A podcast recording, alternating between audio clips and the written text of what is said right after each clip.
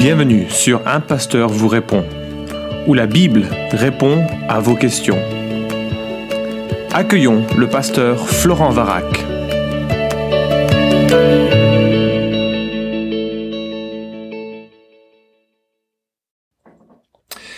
La question est posée, ayant perdu un enfant de maladie, que dit la Bible sur les enfants et leur avenir auprès de Jésus?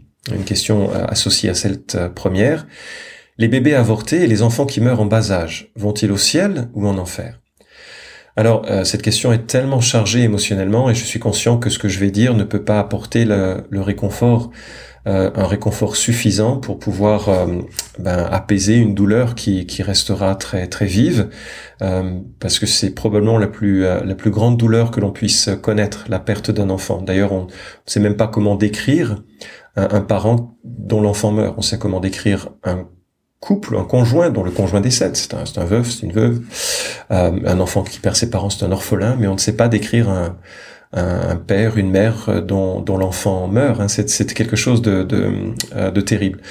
Le, point de réconfort par rapport à, à cela, bien sûr, c'est que notre Dieu le comprend tellement, puisqu'il a lui-même perdu son fils, il a lui-même sacrifié son fils pour euh, le salut des êtres humains. Alors, bien sûr, c'est en un contexte et dans un objectif bien différent que celui qui est évoqué dans ces questions, mais je, je peux imaginer que là, il est celui qui peut comprendre une telle situation mieux que quiconque, et euh, j'espère que si euh, tu entends ce podcast et que tu connais des gens autour de toi qui ont euh, connu cette tragédie, tu cherches pas à leur donner des leçons ou des, des explications trop rapides, parce que finalement, devant la souffrance aussi, aussi crue, aussi terrible, parfois il est juste nécessaire de s'asseoir à côté, de pleurer avec, d'écouter, même des propos qui sont peut-être un peu un, peu dur, euh, parce que c'est le, temps est à l'écoute, le temps est à, la compassion, puis Dieu fera son œuvre dans les cœurs pour progressivement apaiser, mettre à distance un peu, si c'est possible, cette souffrance, même si tout au long de la vie elle va subsister, avec des pointes parfois de, de, retour, de, de regret, de, euh, enfin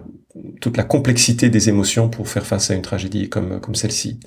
Donc ceci dit, euh, je me retire un peu de cette, ce cadre d'accompagnement pour réfléchir maintenant à la question d'un point de vue biblique et euh, donc je vais, je vais faire euh, un ensemble de remarques pour, pour tenter de, répondre le plus justement, le plus droitement possible à cette question. Alors, à ma connaissance, la Bible ne répond pas de manière absolue et explicite à cette question. Et ça conduit euh, à des perspectives variées parmi les évangéliques que je vais lister ici. Alors, on est tous d'accord que l'être humain naît séparé de Dieu, qu'il a une nature pécheresse et que cette nature l'exclut de la présence de Dieu. Cette nature ne fait que se confirmer euh, presque dès le début dès le début euh, par euh, par des actes qui sont indépendants de, la pensée de Dieu. Donc un certain nombre de euh, théologiens ou pasteurs évangéliques ont conclu que à moins que il y ait une nouvelle naissance, quel que soit l'âge, sans nouvelle naissance, il n'y aura pas de salut. Donc ça c'est la position la plus la plus dure, la plus terrible qui, qui est parfois que l'on trouve parfois dans la pensée de ceux qui ont étudié la Bible sur cette question. Il y a une autre pensée qui est évoquée euh, et qui dit que voilà les enfants de famille chrétienne sont au bénéfice du salut et il s'appuie en, cela sur 1 Corinthiens 7 qui dit que euh, les, les, enfants euh, dont l'un des parents est un saint, un chrétien, eh bien ces enfants sont saints. Mais euh, et donc ils comprennent cela comme une sorte de, de passe euh, pour le ciel, une sorte de, de, grâce particulière pour les enfants de, de familles chrétiennes. Alors, euh, si je crois qu'il y a une grâce particulière pour les enfants issus de familles chrétiennes, je ne pense pas que la perspective de 1 Corinthiens 7 enseigne cela, parce qu'il est dit dans cette même section que les conjoints non chrétiens de couples mixtes, chrétiens non chrétiens, sont également saints. Alors on se dit, mais les, conjoints non chrétiens qui sont euh, pas sauvés, enfin sont-ils sauvés simplement parce que les euh, leur conjoint est chrétien? C'est pas possible.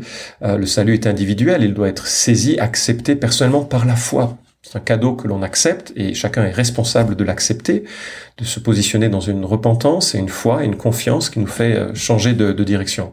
Donc le terme saint utilisé en 1 Corinthiens 7 ne me semble pas décrire la, sainteté issue de la justification, de la conversion, mais plutôt euh, dans son sens original de mise à part. Un enfant de famille chrétienne comme un conjoint euh, associé à une un chrétien, un conjoint non chrétien associé à un chrétien, est un conjoint qui est, mis à part, qui est dans des dispositions favorables à l'écoute de la grâce de Dieu et à l'acquisition du salut par la foi. Donc il est mis à part pour cela, mais ça ne veut pas dire qu'il est automatiquement au bénéfice de cela. J'ai un peu de peine avec cette, cette perspective. Troisième perspective, certains pensent qu'il faut un geste, comme le baptême, pour en quelque sorte actualiser la promesse d'alliance faite aux parents et que par ce baptême-là, euh, la, la, personne est associée aux, promesses de salut, même si il va falloir attendre quelque temps pour que l'enfant, peut-être l'adolescent, peut-être euh, l'adulte, confirme cette euh, cette foi de façon personnelle en bah, c'est le, rite de la confirmation ou c'est oui le, rite ou la, la, décision de la confirmation selon les traditions de euh, ecclésiales. Donc dans cette perspective un enfant qui serait euh, enfin, nourrisson baptisé à la naissance serait placé dans des conditions de l'alliance il serait au bénéfice euh, de, de, de, de, la grâce de Dieu même si c'est une grâce qui est un peu euh, qui est pas incomplète, mais qui doit être validée par euh, un acte conscient d'un enfant réfléchi euh, qui qui s'appelle la confirmation. Ce qui me gêne, c'est que la confirmation est une notion que l'on ne trouve pas dans l'écriture. Ce qui me gêne aussi, c'est que cela donne au baptême un caractère presque sacramentel, ce, qui, ce que je ne trouve pas dans l'écriture, et que le baptême serait en quelque sorte un acte efficace qui engendre la, euh, le, le, salut euh, d'un enfant. Euh, alors j'ai des amis qui ont cette compréhension et je, je, le respecte, mais je trouve que l'on est assez éloigné de, de, de, la sotériologie, de la doctrine du salut que je trouve dans, dans l'écriture.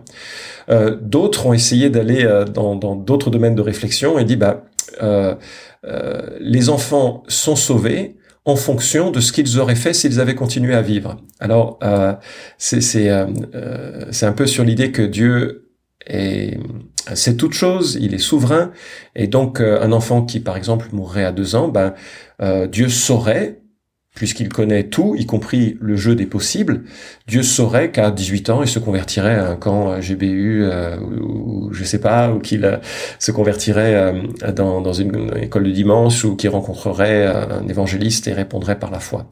Donc, parce que Dieu sait ce qu'il ferait conditionnel, bah, il sauve ceux qui euh, justement répondraient euh, favorablement à, l'évangile.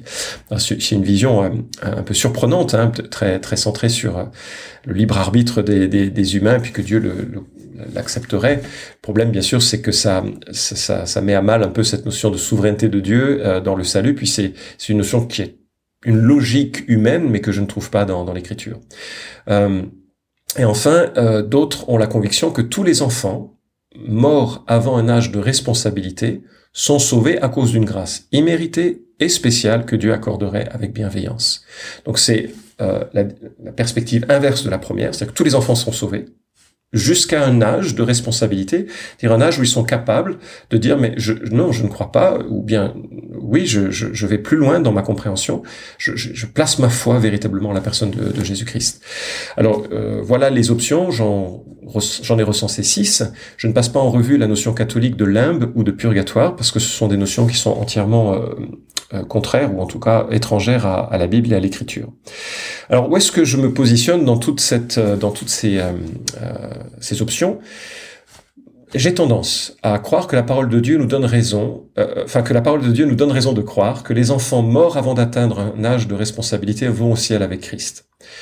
Je ne pense pas qu'on puisse en faire une affirmation catégorique, mais que nous pouvons en avoir une espérance forte. Et voilà mes raisons, rapidement, pour y croire.